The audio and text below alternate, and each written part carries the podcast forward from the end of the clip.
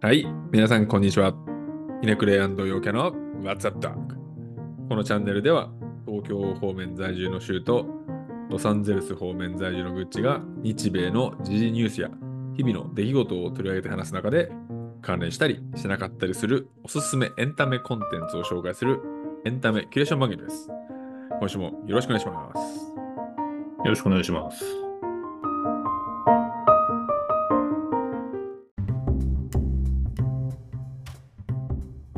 はい。先週はね、ちょっと空いてしまいましたが、どうですかはい。忙しいですね。うん忙しいですか、忙しくてねちょっとへしんどいですね、いろいろ。新しい仕事ですね。まあ、それもあるんですけど、あの、春になってるからさ、もうそろそろ花粉がひどい。あ、もう飛んでるもう飛んでるし、あと、気温とか天気の変化が激しくて、うんえー前の日は23度まで上がったのに、次の日8度とかそういう感じのね、 やばいね、それ。うんすご行かい、れね、た寒暖差。そう、行かれた寒暖差の、なんか、中、生活してるから。体で結構ね、そう、体調っていうより精神的に不安定になるのって、やっぱ気温差がでかいんだって。うん。あの、だからそういうちょっとさ、心理的に問題を抱えてる人、精神的に問題を抱えてる人っていうのは、うんあの気温の激しい日には、うん。すごくね、気をつけましょうっていうね、ののがあったりするらしいんだよ。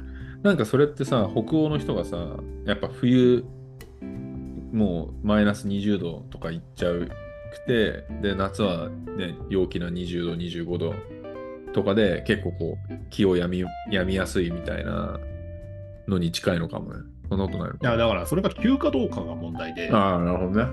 うん、やっぱあの気圧も気圧はちょっとわかんないけど気温のね、あの差が激しいと体調も崩すし、うんうんうん精神も崩すっていうのがね、うんうんまあ、最近よく分かってきたな自分の体でもなんとなくそういうの分かるなるほどね。うんまあ、確かにそ,、はいその点で言うと LA は比較的温暖だから陽気なやつが多いのかもね。そう安定してる人が多いでしょきっとね、ん知らんけど、陽気は多いかもね、LA。うん、日本はちょっとあのエクストリームな子になりつつあるからさ、うん。ちょっとねえぐい時があるよやっぱ春も昔春だった時 はね日本のあれじゃん、日経平均、あの過去最高更新してるじゃん。 急になる、急にないる。やーそれ全然喜ばしい話じゃなくそうてねはいあの日経平均の過去最高の値段なんてのはさうん、アメリカや、まあ、要は諸外国そうだね。のからしてみたらもう何十年も前に通りあ通り過ぎた期間じゃんそう。だからこう日本が過去最高とか言ってるのは本当まあそうだね馬鹿げてるってめいでうたかいまあそれをあの、うんそおめでそたいういうニュースにして何が何を目くらまししたいのか知らんけどこう経済のこと分かってない人はねそういうふうに過去最高じゃあ株買わなきゃみたいなのを多分うん促したいんだよ、まあ、ねそれは本当そのその通りで、そのニュースを見たときに、まあ、いくつかその、なんだろう、まあニュースもそうだし、その分析のレポートとかのちょこちょこ見たんだけど、うんそのに1000その前回の過去最高が1000 1800うーあ違う1989年要はバブルはいの時じゃん、うんでそっから今そこに戻ってきたっていうのは日本だけどその間に1989年から今のアメリカのあのダウとかを見ると、はい14倍ぐらいになってるらしいの株価。はいそうでしょ そうそうだからもう世界中が先行ってんのに日本だけかあのようやくそよのうや昔く振り出のし基準に追いついたってだけの話で、もう本当ねこう過去最高だからなりみたいな感じだよねあの分かってる人間はそういうのすぐ気づいてまあねアホくさとか思うんだけど分かんない人間は、うんあの盛り上がるからこうじゃあ株買ってくれっていう話でさ、まあねそういうふうにしてしていきたいんだよきっと。うん。 でも、いいことではあるけど、まあね、いい、まあいいことだけじゃないけど、ね、円安が影響したりっていうのはもちろんあるけど、円安だけじゃないけどね。まあでも、確かに、まあ一つの節目ではあるから、これを機に、ぜひ、このままの勢いでっていうのは思うけどね。うん、まああの、まずはまともな政権に変わってもらいたい ので。君はもう日本の政治から離れて長いだろうから、そうね、だあいれぶかもねし、らんけどうね。んあの、だいぶ長いよ。マジでろくでもないままだよ。うん。ろくでもなさがより加速してま増ししたてる、増してる、本当に。でこれちょっとね、あの感覚値だから、本当さ、こうりうんなんかあのエビデンスがあるわけでもなんでもないんだけど、日本の優秀な人間ってもう日本にいないんだわ。うん。行ったり、どうなんだまあ、そうなのかうんあのな。優秀ってういう、あれにも、ベクなんかベクトルにもよるけど、何をもって優君秀らかっていう。を、君らを、あですらそうだし、うんアメリカにいるやん。うん。で、俺が、本当俺の小さいコミュニティの中でうん。すらそうだし、うん。あの、あと官僚、うんうん。日本の政治、日はいはい本の力、日本の自力を支える、うあん、の、経産省とかの人たちってことでしょそう、日本の、えトップエリートとうんに、言われる人間が官僚にならなさすぎて、あと辞めすぎて、あそれがニュースになってるのね。あ、なるほどね。で、なんで辞めるのっていうので、こいろんな国会対応まあアンケートだったりさ、うんそうう、ん国会対応がすごく多いんだけど、うんでなんで国会対応で辞めるのっていうと、うん要は、あの質問状とかをさ、うん。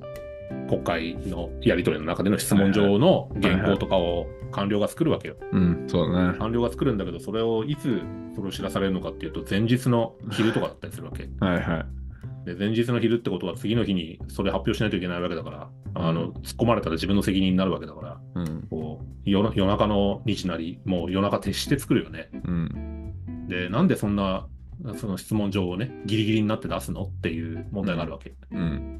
で、それを出してるのは一体誰っていうようなさ、その質問状の原稿を作れっていう命令を出してるのはっていうのが、なんかニュースになって、はいはいはい。えーそれを見たら民主党が一番多いよっていうのが出たのね。民主党そう。自民党じゃな立く憲民て。主党。じ自民党じゃない。うんうんうんで、なんで立憲民主党はそんなギリギリになって官僚にそういう用を徹して物事をさせたりするんだと。そんなことをしてるから、うん。現場の人間に負担がいくんじゃないかっていうような非難が出るよね、知性うんが、まあ、まあ、そういうふうな事実が本当であればそうだよね。そうそう。で、立憲民主党がそうやって出してる、そういうギリギリになって出してるっていうのは、どうも間違いないことらしいんだけど、うん。だから、責められて叱るべきかと俺も思ったんですそれは民主党がさ、無能なんじゃないそんなことないのって思うじゃん。うんで、それをた、で、俺は思ったから、それをさらに深掘深掘ってみたら、ニュースをね。うん。どうも、その質問状を、うんあの、こういう発表をしますと、こういう委員会をやりますっていう、うん。まず質問状が出るっていうのは、まず委員会が発足することに、うん。あの、意味があるわけ。委員会が発足されてから、初めて質問状ができるわけだから。はいはい。じゃあ、その委員会ってのは、いつ、やりますって言う言われるかっていうと、その民主党の質問が出る数時間前とかなのああ、なるほどわかね。るそれ、なるほどね。それはじゃあ委員委員会やってるのは自民党ってことね。そういうこと。っはいはいはい。なるほど、ね。ていうんで、じゃあ民主党が悪いのかって言うと、そう必ずしもそんなことそうなじいゃ。そんなことないね。っていうと、そういうのを知って、何なのこれはと。うん。で、でも、こう、事実さ、その官僚に質問状をね、うん。の原稿を頼んでるのは民主党なわけだから、民主党に非難が浴びることは分かった上でそういうことをするわけ。でもうね、こういうこのクソ茶番で、じゃあそれでさ、この人生を台無しにされた上でさ、あの、その自分よりはるかに知能的にも、こう政治経験的にも劣る人間のためにさ、うんそいつらがメンツを潰さないための原稿をなぜ何百倍も頭いいやつらがそれを要定して作んないといかんのかっていうふうな気持ちになるのもさ、な無るほ理どかねなのところやん。うんでね頭のいい、みんなそういう官僚にならなくなってると。そう。はい。で、もうその官僚のね、そういう財務省とかうん。経産省とか、うん。あとは総務省とかの官僚の、まあ、あの、出身大学だとか、うん。まあそういうのの率が出てるんだけど、うん。それがじゅ、まあ、20年前と今とでどう違うのかみたいなのを比較したさ、評評価なんかをなんかどっかで見てさ、うん。まあ、でもず もう明らかに東大の率、東大、減った京大の率が下がってるんだよ。うん。すごく下がってるんだ。はいはいはい。で、だからそういうなんか、こう自分の身をこあの徹して、身を粉にして、うん。国のためにみたいな人間がどんどん減って失われてるわけ。あそーうで、事実、そういう東大に入って、じゃあ官僚になりましたみたいな人がさ、あの辞めたりしてるのね、どうんどんね。ん。うん離職。率が半端ないんで、最近。うん。で、まあ、あのそれとは別に、そのじゃあ天下り、うん。天下りにはまあ功罪あるけども、うん。天下りでじゃあ人生の、なんつうのかな、こう、帳尻を合わせてくれるのかとはいはいはい。思いきや、そういうのはすごく今、規制されてて、うん。天下りしたくてもうんできないし、天下り先を新たに作ろうみたいな動きをしただけで、ななんやかんや言われる。叩かれるとまあ、それは、それは当たり前の話なんだけ ど。あの、まあ、まあね、そういう自分の人生をかけるに値する仕事だと思われてないわけ。はい。っていうふうにね、思うと、もうね、あの それは優秀な人間は日本なんかいないっすよ。毎ア回ホなんがか。アホの ためにアホの国を作ってくれてる話ですよ。そんな本当もうちょっと楽しい話しようよ。楽しい話ないんだって、日本は ね。ほんとないんだよ面白くないから。まああとねあーそうだな、面白い話。あじゃあ楽しい話。全う然変わるけど、俺の雑談のネタとしては、んあれやね。サマソニがお今年今年あだっ発て、表されたあの第第1弾が出た。それがちょっとね、あすげえ行きたいと誰思ったから。知ってるとこで言ったら。うんまあ、あんま知らんと思うんだよね。えーヘッドライナーがね、マネスキン。マネスキン聞いたことあるね。あ知らんか。聞いたことあるぐらい。あ、あのー若手だよ。えーあのイタリアのね、ロックバンド。えーサマソニック。で、あとね、ブリング・ミー・ホライズン。えー、わかんなうん、それも若手だね。い。やば、置いてかれてんな、俺。うん、まあ若手若いからね、バンドがね。2、3年前にあ、とは、まああ、はいはあの、中堅ぐらいだった。マネスキン、アンダーワールド。うん知でねらない俺な。は、そう知らないのばっかりでしょ。俺、俺多分置いてかれてると思うんだよ。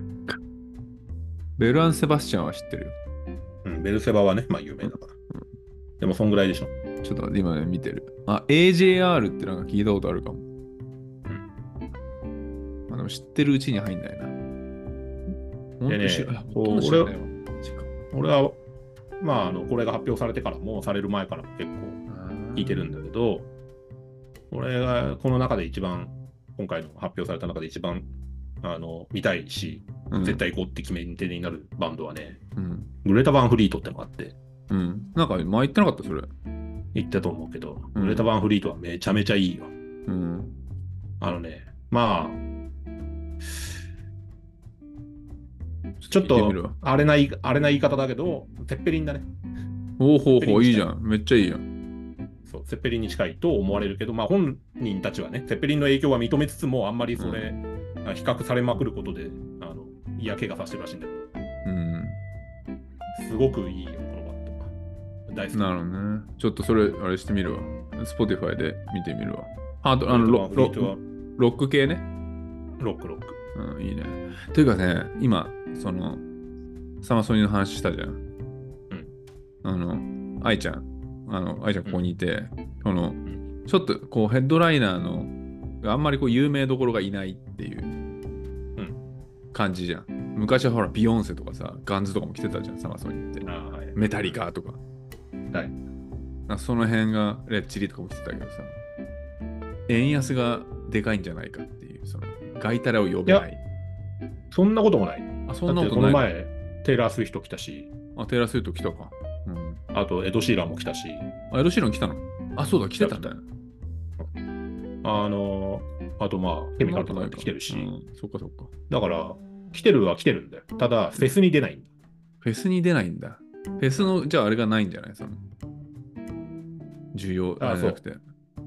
あ要は、の要すこれるなに、クリエイティブマンだっけこれはクリエイティブマン。クリエイティブマンサマか、あれなんじゃないかな。お金ないんじゃないそんなことないか。いや、そういうんじゃなくて、多そういうの分じゃない若返りを図ってるんだと思う。あー今回のメンツからしても。あのマネスキンにしたって、うん、うん。ブリング・ミー・ホライズンにしたって、あとグレタ・バン・フリートにしたって、うん本来だったら他の世界のフェスだったらヘッドライナー飾ってもいいぐらいのうんポテンシャルある。んだよ。うん。ただ、メタリカとか、そういうのだって飾るんだけど、あの、フェスだと安いからってこと。で、うこのん。グレータ・バンフリート、ミシガンじゃん、出身。お、いいね。しかちょもっ、とあれよ、グラミー取ってるよ、確か。お、すごいね。若いし。ちょっと聞いてみよう。ちょっとあそそのこグレタ・バン・明フ日リートって、なんかね、4人組なんだけど、ん4人のうち3人はね、親戚なんだよね。最高だね。本当だ。女子とジェイクは双子。な双子とお、うんおいっ子かなんか、んいとこかな、うん、なんかそんな感じ。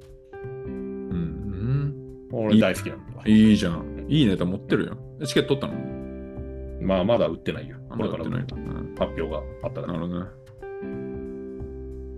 フェス行きたいな。まあ、子供いたらね、ちょっと無理だな。こちら、こちらかな。いつか。こちら、だってもう4月だもん。うん、今年は無理だよ。まあ、すぐ完売するの、よ。やっぱ。いや、どうだろうね。今だってもう2週間やってるからね、こちらって。ウィーク1、ウィーク2みたいな感じでやってるから、まあ。行こうと思ったら多2分週行け間ると経っ思うて2週間ぶっ潰けてやるわけじゃないでしょ。いや、あ確かにそれはあれかな。週末だけなんじゃない2週末連チャンみたいな。まあ、うんまあ、そんなこ感ちじらかはなまた行きたいは行きたいが、ちょっとね、サマソニーはまだ半年後 だからな。でも今回のメンバーは、その若手中心とはいえ、えーなるほどね。あれよ、あの、若手のバンドも追ってる俺からしてみたら、あ、いいんだすごくいいメンツじゃんっていうね、なるほどね。うん、感いじ。いじゃまなあ、いヒですップかホップとかはいないけど、前回ねケンドリック・ラマーだったからさ、うん、最高でしょ。今回もまあ、多少呼ぶんじゃないかなとは思うけど、まあ、これからだまあこれ、あれでしょ、ファーストのアナウンスだからね。まあこれからだそねうです、まだ、まだ、うん全体の30%とかそんなことで。楽しみですね、はい、そんなところです。はい。はい。はいじゃあ、あの、ちょっと、あまあ、この雑談は必要かな必要ないかなあの、どういうこといや、俺も、いあの、一ネタあったんだけど、もうこの話をした,、した後にする話でもねえかなって。まあ、じゃあ、あい長くなったら切ればいいし、なん だよ。いや、なんかさ、こ今年結構 LA 雨すごい多かったの。で、まあなんか道路が陥没したり、えあの、やっぱ水、なんかその、雨を処理するシステムってのはさ、こう日本ほどこうす出来上がってないわけよ。アメリあアメリカって。えはいはい。あそのインフラが。日本のインフラすごいからね。本当にまあそれはいいんだけど、今年雨すごい多くて、で俺お客さん、今週ちょうどお客 LA の電力会社のお客さんの、あの、まあその、社内のセミナーみたいなのがあって、うんそれに、まあ、うちのチームがこうなんか喋るみたいな機会があってで俺お客俺のお客さんだから俺も行ったのそれに、うんそしたらまあ電力会社が結構保守的じゃんあでそのセミナーまあの50人ぐらいその部屋にいるんだけどその一番偉い人がまず最初にそのあ今年は雨が多いねとか言って話を切り出して1枚のスライド出したのでそのスライド何かっていうとその雨の日にどうやってドライブするかをでもう一回確認しようみたいな あ、あよ要は LA の人って雨降どうしてるると雨降るとドライブの仕方忘れるわけなんでどうやってどうやってドライブ、なんか事故がめちゃめちゃ増えるわけ。うん要は雨に慣れてないし、雨の中ドライブするってことに慣れてない人があまりにも多いと。っていう、その、あまあ、その、あれが何、あの、偉い人の、それ、1スライドがあるじゃん。で、ううんちかうちからプレゼンするやつが、ロンドン出身のやつだったの。ロンドンのやつで、はロンドンからリモートでプレゼンしますみたいな。はいはい。で、俺はそのインターナルのそのそいつとのチャットがあって、で、俺はそのカリフォルニアだから、みんな、あのカリフォルニアピーポーは雨の日にドライブするのをどうやってドライブしあのしていいか忘れちゃうんだよって。あの、まあ、ほ半分本気で半分冗談で言ったの。はあはあみたいな。はい。そしたらロンドンのやつが、いやー、ロンドンはさ、雨の日じゃない、雨じゃない時にドライブの仕方を忘れるんだよ、みたいな。要は、 その、まあ、ドライブの、の仕方ってなんだまあまあ、なんかまあそれも冗談に冗談重ねたんだけど、いわゆるブリティッシュヒューマーってやつで、あロンドンって雨多いでしょ。雨それはわかるよ。めちゃめちゃ降るのわかるけど。でそいつがその俺との2人のチャットの中で「えじゃあそれってことは俺はあのロンドンの人はあの雨の日じゃない時にドライブの仕方を忘れるって言った方がいいかな」みたいな。っていうあのまあなんだろギャグの相談。うギャグの すごい重要なプレゼンの前にそのブリティッシュのやつがそういうギャグをすっ飛ばしてギャグをこうインターナルでかまして、えープレゼンが始まるっていうことがあったわけです。でそれが 一応まああのしょうもないけど一ネタで言いたいことはまああの今年は雨が多いっていうのと本当にあの LA の人はえー雨が降るとあのドライブの仕方を忘れるこのドライブの仕方を忘れるって何なん事故が増えるってことじなんで事故が増えるまず、どうなんだろう。なんだろう。なまず水、な普通に道路とか水はけが悪くなるし、視界も悪くなるから、いついつも通りの視界で運転できないと、あなんか、多分アメリカ人ってその結構大雑把だから、なんか、こう、こつったりぶつかったりしてくんじゃん。わかんないけど、俺はまだぶつかられたことないけど、うん要は、なんか、その運転に対する敷居が低いの。要は、アメリカで免許取るのって超簡単だし、ん日本ほどそんななんか学校に通ってとかじゃないから、そのなんか、運転っていうものに対する、その、危機意識が低い。うんよくわからんな。あの、 それ雨の、雨でね、あの、なんだ、事故が増えるってのはわかるよ。日本だって増えるからね。うんただ、ドライブの仕方を忘れるっていう。いや、まあ、その、ドラまあそれ、それは言い方だよ。その、英語でのあ how to 言い方 drive ねそ。 forget how to drive っていうのを、あの、まあ、言い方、俺、日本語訳したら、なんかうまく伝わんなかったんだけど、なんか雨、雨の日は気をつけて運転するとかそういう意識ないわけ。いあるよ、俺はあるよ。やいや、あの、アメリカ人。いつも通りだ。あると思うんだけど、その辺もなんか気にしない大雑把さがあるよね、多分アメリカ人って。 うん。不安だな。うん、そんなとこで運転したまあくないねな、本 当に。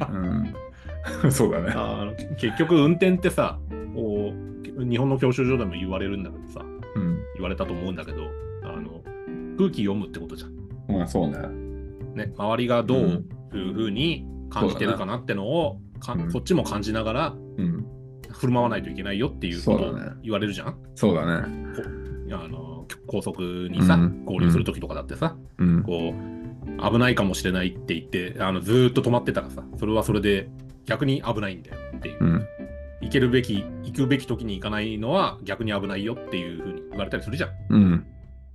でそういう空気読む力みたいなのがさ、多い分やー、アメリカ人ね、めっちゃそれ欠如してると思う。あそうだった。それま さに今日、まさに今日それ、愛愛ちゃんが言ってたのが一つあって、アメリカって結構さ、うんお信号がなくて、うんオールウェイで、例えば交差点があるじゃん。うん。こういう十字の、十字の交差点で、オールウェイストップって言うんだけど、要は、この4つすべて一時停止。はい要はそのい、一時停止して進まなきゃいけないみたいな。で、はい信号はありませんみたいな。結はいは構いその小さいろ、あの、なんだろう、住宅地とかにあるわけ、そういうのって。日本もある よ。あるでしょ全部一時停止みたいな。そうそう、その空気の読み合いっていうと、日本人はそれはうまいじゃん。一時停止して、なんかこう、どうぞみたいな。一応さ、まあなん先かに来た直人が、線、うん、直線優先とかさ、優先あるあるあるある。あとはひ左折優先とかあある、る。う、うんある。ああるるなよいのあのね、ある、あるんだよアメリカあるんだけど、うんで、ああるうんの、ちゃんと、こうやってペッて譲譲ってくれる人はいるんだけど、んやっぱりね、たまにね、いや、お前、絶対俺の方が先に来てるだろうっていうのに、思いっきり右折ギューンって曲がったりするやつはいるのよ。うんで、愛ちゃんが、いや、ほんと私、オールウェイストップ苦手みたいな、今日言ってた。みんな空気、なってほんみんな空気読まないんだもん。っうん。てもういう行きたいよ。ように、そう。行きたいやつが自分の好き勝手にやるんだ。き合っててか、マジでろくでもねどうでもねえよ。えな。譲り合い。まあ、い譲り、大体譲りなんだけど、そのなんか、たまにいいんだよ。そのお前、一時停止もしてねえし、後で来たのに、なんで俺より先に曲がんだよ、みたいな。 ああ、それははすげえ腹立たしい。そう、危ない。っていう、まあ、のがあるね。うんはい。ということで、サバイバルしていきましょう。時間少なくなっちゃったぞ。うん。サバイバルしてい一きましょう。回切らない、一回切ろうよ、これ。いや、あの、サバイバル会ここあの今週はサクッといくから大丈夫よ。ああ、そう。じゃあ、はい先にサバイバルしてね。で、今年、あ、今年じゃない。 今週の、今週のサバイバルですね。ヌードルの、ヌードルの使い方です。ヌードル。ヌードルって何かわかるでしょ麺でしょ。そう。で、うん例えば、use your, nu- use your noodle っていうと、どういう意味だと思うお前の麺を使え。そう。えー、麺ちょっと待って。 Use your noodle とか、あとは Let me noodle on it っていうと、これスラングなんだけど、スラングたまにでもメールでも使うかな。なるほど。ヌードルが何かを表してるわけだ。その通り。鼻毛。うーん。あのね、フ 違うか。ィジうんフィジカル的に近いかも。そうなの近い。近いのぶ部位が近い。 あ、マジか。そういうこ部位が近と。 い。ひげうーんとね、さあ、遠くなった。あ、遠くな った。鼻毛が近くてひげは遠いのじゃあ、あ目か。あ近くなった。ヌードル眉毛かとか、いや、近くなった。ん Let me noodle it. Let me noodle on it. とか、Use your, use your noodle. とかって言うと、なんだ眉毛眉毛近いよ。額のシワ超近い。超近い。その中に何があるえ、えーっと、眉間違う。もっと中に入ってくれ。もっと、あ、脳みそ。正解。正解です。脳みヌードルってスラングで、まあ、頭とか脳みそっていう意味があって、あー。えー、そうなんだ。それは初めて知ったな。そう、usual noodle って言うと、お前の頭使え頭使えよよねとか、え Let- ー、普通俺普通にメールで書くのが、さすがにうん usual noodle は使わないけど、let me noodle on it って言うと、let,、うん let me noodle on it、うん要はヌードルが動詞になってるわけね。うん、なるほど。 let me noodle on it って言うと、まあ私のちょっとヌーヌードルを、まあ、ちょっとこう使わせてくれっていうと、少しちょっと考えさせてくれっていう、なるほど、なるほど。考えを巡らさせてくれっていう言い方になるんです。へー、頭使うとか、そういうのをヌードル。ヌね、ードル動詞的にも使うし、そう。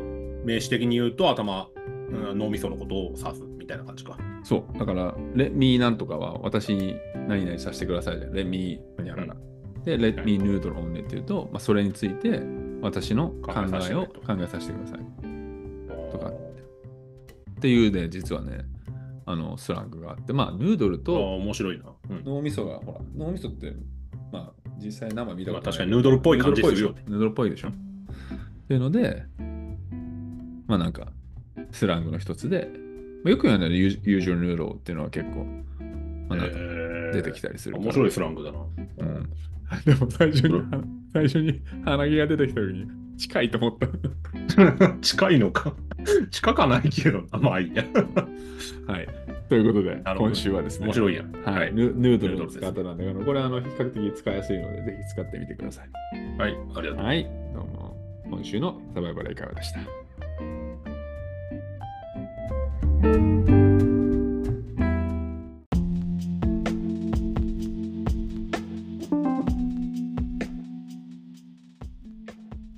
はい。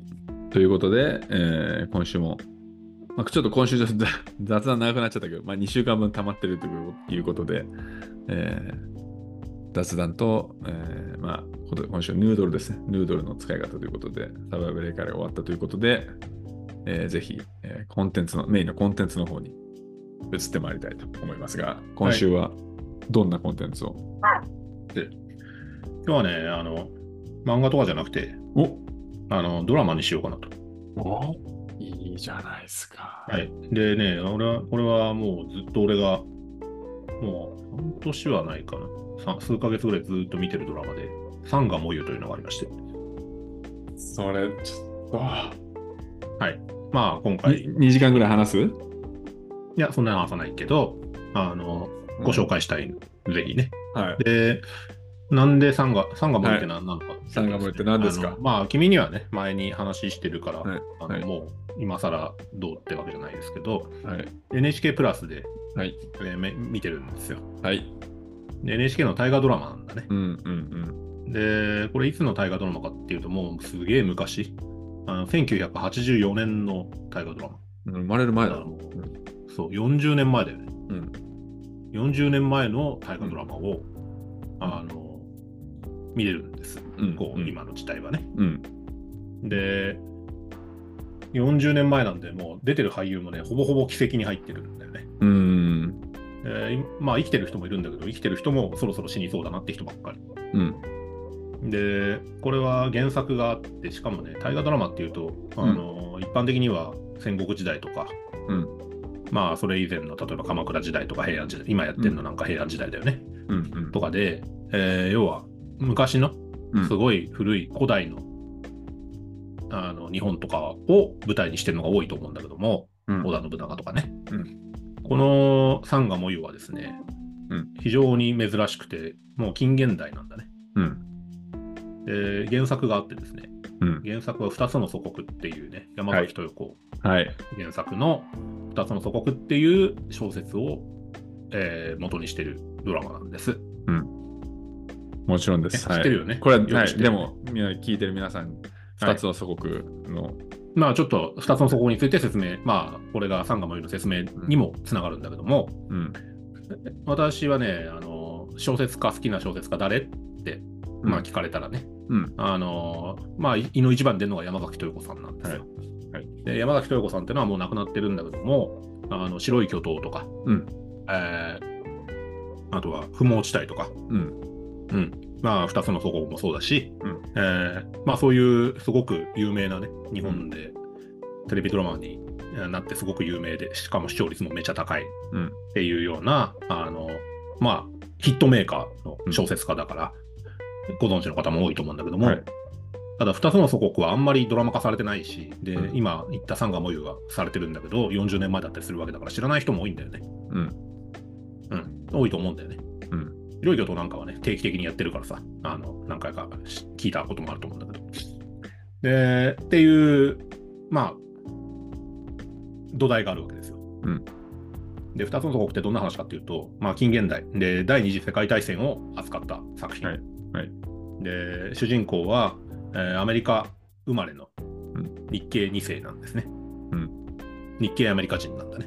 うん日本人の見た目してるアメリカ人。アメリカ人。うん。うん、で彼はね、あのー若い頃に日本に渡ってきてうん。アアメリカで生まれ育ったんだけど日本に渡ってきて日本で学生時代を過ごして、うんで、えーいやじゃあいざ就職ってなった時に、えーアメリカに戻ってうん。でそんなこんなしてるうちに戦争が始まるってそういう話なんだねうん。うん。うん。で戦争始まったら日系2世ってのは一体どういう生活を送ったのかで戦争が収容所とかのねアメリカでうん。そう、アメリカと日本で戦争してるのに、えーそういう人たちはどういうふうなサバイブをあの余儀なくされたのかとかね、ん。うん。戦争に行く徴兵があったりするわけだよね、うん戦争だから。うん。そうしたら、一体どっちのあのそう国でね。兵士として参加するのかみたいな、まあ、疑問が湧いてくると思うんだけど、そういうのをすべて、えー書かれてるわけだ。うん。で、じゃあ戦争が終わりましたと、日本の負けで終わりました、太平洋戦争終わったよと、うん。ね、なった時にあのこの主人公はどういう仕事をすることになるのかってのが、まあドラマの主これは、な流れです。これはあれですよね。架空の一応話ではあるけど、ほぼほぼもう事実に基づいたという、そうそうそ多う分、事実取材にも基づいてっていう、そう、モデルの人物がいるっていう話ですよね。その通り。はい山崎豊子さんはね、もともと新聞記者なんだね。うん。で、新聞記者だから取材をめちゃめちゃするんだわ、いろんなところに出向いて。で、それをもとにフィクションである自分の小説を書き上げるんだから、だけども、だからモデルが大体いるんだよね。うんあの白い巨頭にしたってそうだし、主人公の、となる人間のモデルや、その舞台のモデルがあって、で、うんそれを元に小説書くもんだから、この2つの祖国もですね、そういう日系2世の、あの、数奇な人生を送った方というのがいらっしゃってね、うん。で、その人たちのエピソードをいろいろとつなげたり、えーえー書いていくことで、まあ、一つの小説と化したという形です。はい。で、このサンガモユはですね、その2つの祖国っていう小説をベースにしてるんだけども、うんあの、まあ、ちょっと原作と違ったりすることも多少ありまはいす。はい。そのドラマが、そう、ドラマが。はいはい。ゲドラマオリジナル的なところも、まあ、多少はある。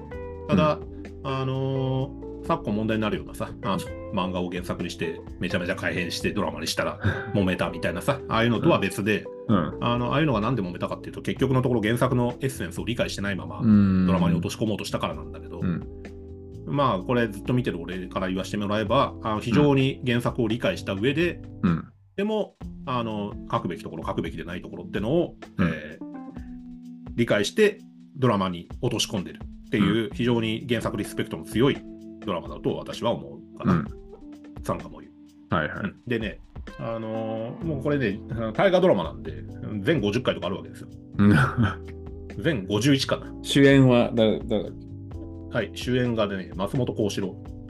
うん。で、松本幸四郎ってのは、あの、歌舞伎のう襲名があるから、あの今の松本幸四郎ってちょっと若いんだけど、うん皆さんのイメージする松本幸四郎ってね、あの、先代の、九代目の松本幸四郎だと思うから、うん。うんもう70超えてるおじいちゃんだけど、松たか子のお父さんじゃないそう、それ。うん。で、松本幸四郎が主人公で、若いのよ、すごくう。ん。何しろ40年前だから。うん。あと、他に出てる有名俳優としたら、うんうん。まあ、例えばね、柏原芳恵とか、はいはい。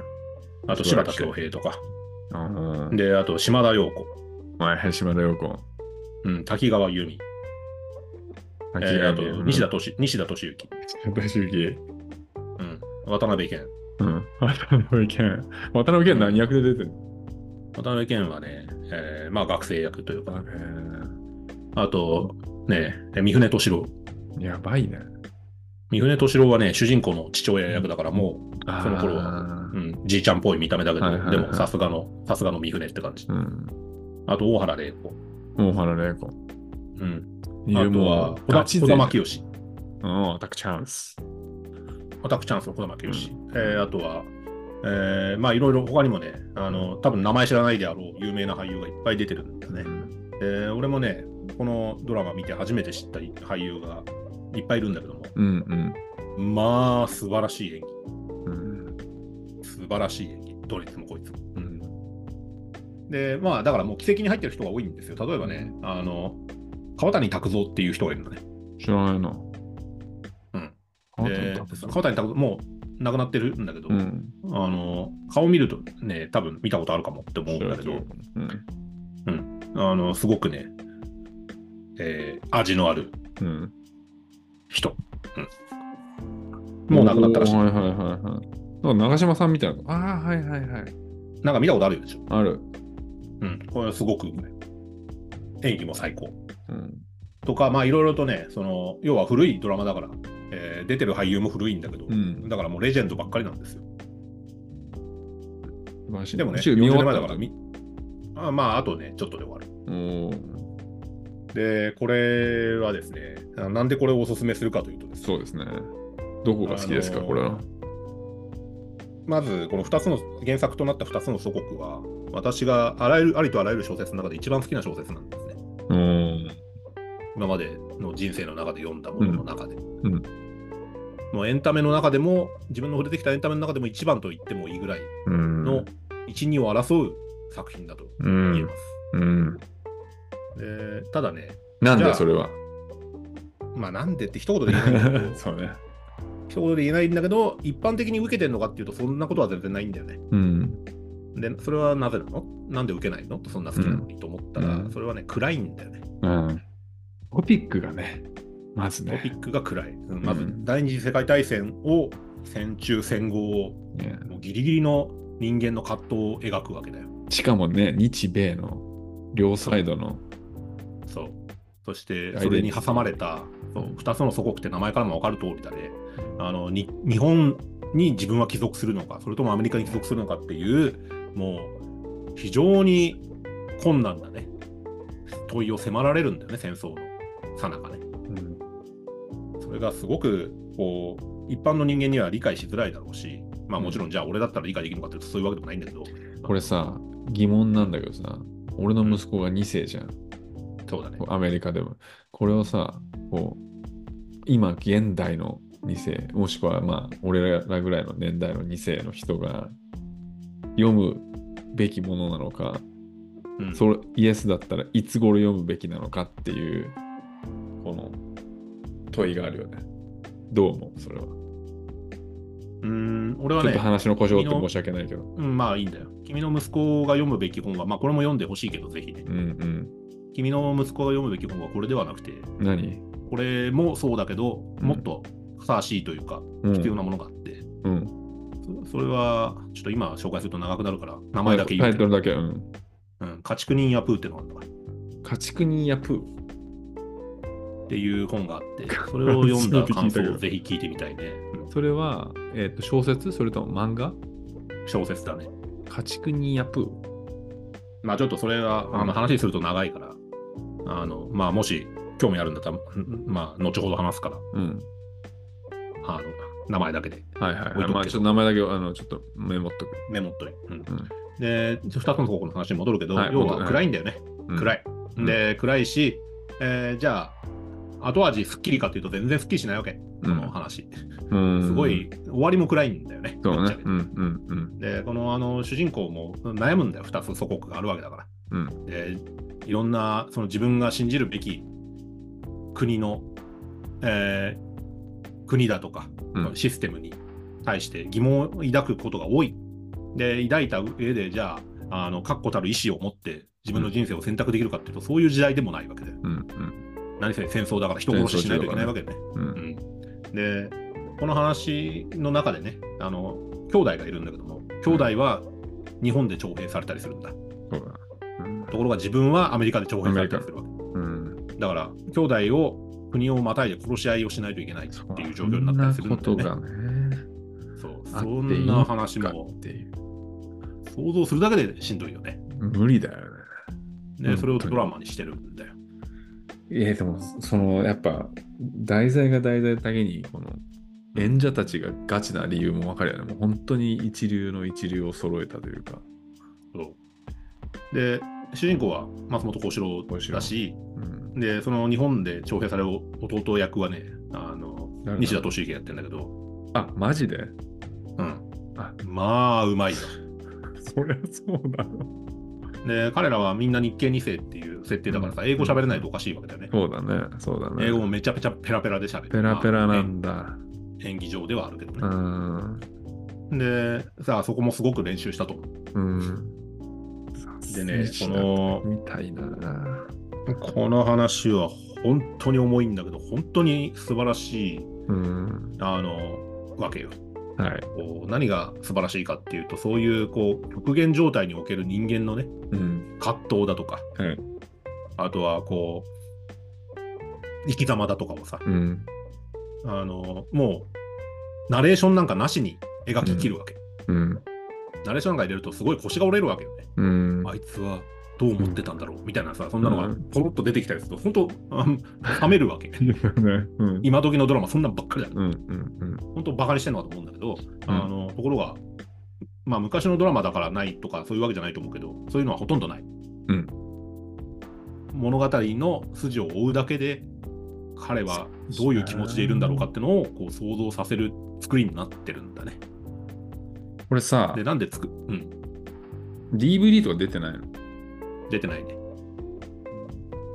なるほどね今はどうやって見てるんだっけしよだから、NHK プラスっていうオンデマンドサービスがあるから、ねう、うんそれそれで見れるんだ月1500円ぐらいだと思うけど、うんんでそれは別にねあの iPhone でも見れるし、うん iPad でも見れるし、うんえーあのプレステ4とかでも見れるんだけど、うんうんあ Amazon プライムかな Amazon プライムのサービスの一つに入ってるから、うんうんうんプライム入ってればあの追加料金で見れますあそうなのまあそれはうんへーでなんでね見たければそういうのに入るしかないんだけど、はいはい見れるなあのめちゃめちゃ価値あると思ってます思思えると思うんだよね、うんあのすごくね、心を刺すストーリーだし、うん人物も、あの人物というか、演者は最高だし、うんうんまあ、一つね、なんか、完璧なのって言われるとね、ちょっと一個だけ何限定したいとこあるんだけそど、れはあ何の BGM がしょぼい時が、 それは多分時代だろうな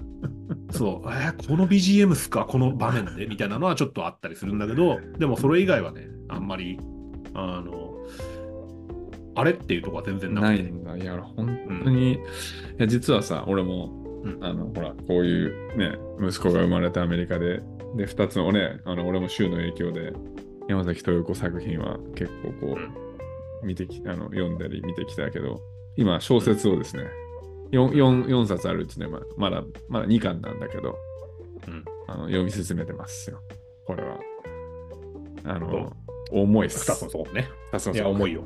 重いっすでただまあ俺が一番好きな小説っていうのはやっぱりこう、時代に翻弄される人間のうんこうなんつうのかなこの天野賢治っていうのが主人公の名前なんだけど、うん天野賢治はすごい男なんだよ、うんもう文武両道で超優秀なんだよねそう超優秀あの、大学進学率が10%ぐらいっていう時代にうん大学行ってて、うんでアメリカの英語もペラペラだし、うんでかといって日本のその文化精神というのもうんしっかりとしっかりうん叩き込まれて、うんで剣道何段とかで、うん賢治の里っていうね、賢治の、賢治の社だったかな。まあ、とにかくそういううん。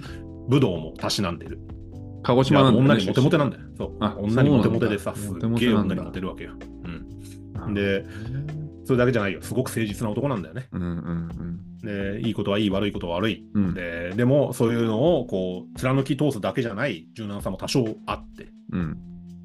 でこうすごくああのいなんていうのかな憐れみ深いというか慈しみ深い、うんあの性格でもあったり、うで家族のことをめちゃめちゃ愛しててねうんっていうもう火の打ちどころのない男なのにうんそんな男ですらうんそんな誰からも認められてもう誰もがほっとかないような男なのにこの時代にはもうもう明らかに翻弄されてうん人生をめちゃくちゃにされてしまうっていううん事実ね。うんこの、あの、なんつうのかな。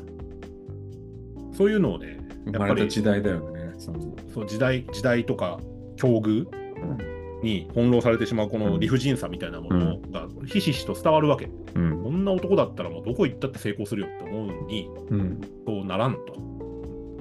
でそういうのをね、こうすごくスケールは全然違うけど、自分の人生とうね、んあの、重なるところを見出したりするんだよね、うんやっぱ。うんうんある程度俺はできると思ってるのに、うんでも境遇がそれを許さないってことはうんやっぱさ、あの俺だけじゃない誰の人生だってあると思うんだよ、うんそういう時に俺はこの天を賢治のようにうん振る舞えるだろうかって思ったりするんだわ、なるほどね。いや、うんすごく、でうんどうぞ。これ別にねそのスケール全然違うけど自分の人生に置き換えられるようなところを置き換えそのなんていうのその形形というかうん感じだけだったらなんかふと思い浮かぶことあったりするでしょうん君だって。あるよ。ってあいるうのよ。をね、この小説の中でね、で、それ、天羽賢治だけじゃない、あの、親友の沢田賢治演じるチャーリー・タミヤって、チャーリー・タミヤ。ヤね。うんあの彼はあの自分の人生のためには何し迷わない男の一人なんだけど、迷わない男でも、やっぱりね、カットプをライドが傷ついたり、そう葛藤に、あの苛まれることがあるんだよ。そういうのをね、一つ一つがすごく胸を打つんだわ。うんで、これ、うん。これをね、うんあのいろんな人に知ってほしいんだよ、本当だったら。うんうんこのドラマとそうだね。事実、この小説をね。 うん。でもね、なかなかえーやっぱ長いのと重いから、あのドラマ化されないんだよね。白いけどみたいに分かりやすくねえんだわ。いや、でもこれさ、一回、あの、小栗旬主演のやつ見たけどさ、ああ、そう、いやテレ東のドラマね。これは、あれは最悪の出来だったから、あれは見ないでほしい。ちょっと、いいんですか、これでって思いながら、それこそ音楽とかセットの作りとか、うん、でもね、演者はまあまあ、まあ、それでも、そうね、やっぱ、俺は松本幸四郎の今、ね、そのサンガも優秀が見てるやつはまだ見てないからさ、いつか絶対見たいっていうのはあるから、こうあのね、早く見た方がいい。あ見た方がのいいね全然もうあのテレ東のドラマとはレベルが違う。俺、あれ実はと途中で見るのやめたんだけど、うんまああまりにもクソだから。うんあの、サンガモユは、もう、止められない。うんうんこんなの本当に大河でやってたのと、今の大河とレベルが違うだろうみたいな。うんあの金もかかってるし、まあ、一番ね、あの日本に金があった時代のあの、大河ドラマでもあるから、はいあれだけど、でもこれ、戦後40年で、あの大体40年ぐらい経ってから放送されてるわけなんだけうどんさ、うんその頃だったらまだ戦争を生き延びた人たちだって結構いたはずじゃん。うんまだ戦争の時にさ、もうすでに成人してたって人だって結構いるはずいそうるよだねね。ぶり返すのかっていう話だよねそうそういう中でこれを出したっていうのはね、結構な英断だと思うんだよ。うんだって、ちゃんと原爆だって、うんえー空襲だって、うん描かれあてると、あの、昭和天皇のさ、うん敗戦のうん弁のはいはいラジオで流あのしたラりすジるオねんだけど、うんそうあとはインドネシア戦線でね、うんあの、インドネシアの戦線で、うんまあ、餓死したりするうん兵士とか、うんどんどん死んでいく、そして戦線がどんどん後退して、どんどん殺されていくっていうような描写もちゃんと全部やってんのよ。うん素晴らしい作りなんだよ。うんあれと、もし当事者だったとしたらさ、なかなかこう、見れないよ胸にねくるものがあったりすると思う、うん俺が考えるのとは全然違う角度でね、うんこの物語に思うところあったと思うけど、でも、うん、ああの戦争を忘れちゃいけないっていう忘れちゃいけないって経験してないから忘れちゃいけないもくそもないんだけど、うん。戦争ってどんなものなのかそしてそれにえーまつわる人間がどういう気持ちでいたのかっていうのはさ、あの小さい頃からさ俺たちは広島に修学旅行行かされたりとかうん。あとは原爆にか関連する人たちのねその被災した人たちの話を聞いたりとかで、聞いたりとかあねったでしょ、ううんでももうさすがに。そういうのもだんだんなくなってくると思うんだようん。もう俺たちがガキの頃とはからは30年ぐらい経ってたりするわけだからさ、うん。っていうんで、こういう今ド回ねラマがね、はい残っているっていうのは、本当に意味のあることだと。ぜひですね、はい。皆さんにね、このドラマね、ちょっといやー NHK プラス契約してもらわないと見れないんですけ 、どいやあの、まあ、それがあぜひ見のて小ほしい説小説を買ってもらうか、まずはね。小説買ってもらうよ。2つの倉庫を買うでもいい。三河の湯を見るでもいい。でも、三河の湯見る方が、多分ね、あの入りやすいと思います。これはでもタイトル違うのはやっぱそのドラマ化する上でやっぱいろいろあったからタイトルが違うっていう風な認識で合ってるの。まあ、ちょっとね、そう、原作が結構違うからね。あ結構っていうのは、あの、大筋は合ってるんだけど、なるほどね。あの例えばその日本部分をうん描いてる部分とかがあるんだけど、日本部分って原作ではあんまないんだわ。うん、はいはい。確かにあんま日本で、うん。うん、日本でどうやって生活してたかみたいな、そうだったわあけとだは恋人がいてどうのみたいなのも、ないんだあんまりえ描かれてない、あの原作はね。うん、ないないと思う。た今だ、サンガモユでは、うん。サンガモユはそっちを結構メインに描いてたりすなる。るほどね。うなんるほどだかね。らいいタイトルだよね、2つとも。なんか。そううん。なんか、なんていうの、より視聴者が、うんあの入り込みやすい作りをしてると思う。うん。うんこれ別に全然悪いことじゃないんだから。すごくリスペク両ト方、感じま両す方いいっていうかね。両方いいってこと。いやー、ちょっと今回は、普段はさ、俺も全く知らない作品が多いけど、今回は、俺も今、今まさに読み続けてる作品だから、ちょっとこう、ね、ちょっとこう、週の深掘りが聞けてよかったわ。うん。これ本当にね、本当に素晴らしいんだけど、あの最終的に気持ち良くなるか、気持ちいい感じですっきり終わるかって全然終わらないからね。そこ俺が。も一応エンディングは知ってるからら、あのあれだけど、うん、全然いい終わり方ではないよね。まあいいっていうかね、いい悪いじゃないんだけど、まあまあのそこうその明ねるいとかじゃないから、自うん未来に事実だ希からね望をとかそういうんじゃないんだよね。うんで、だから、こう、山崎豊子の作品、ファンでも、はいもう好き嫌い分かれるとこなんだけど、はいでもじゃあそういうか乾いた終わり方も含めて俺は大ファンなわけですよ、うんはい話のね、はいそんなわけでですねあのぜひまあはい。見るでもいいですしウィキ読むでもいいでもいいですから、はいあのぜひね皆さんに興味持ってもらいたいなと思ってごはい紹介した次第です、ありがとうございはます。ありがとうございます。はいじゃあ今週は、えー、サンガモユですね。はいもしくはまあ2つの祖国、い、はい山崎豊子さんということで、ありがとうございました。はいままたた来週。次回はいはい、また次回。また来週。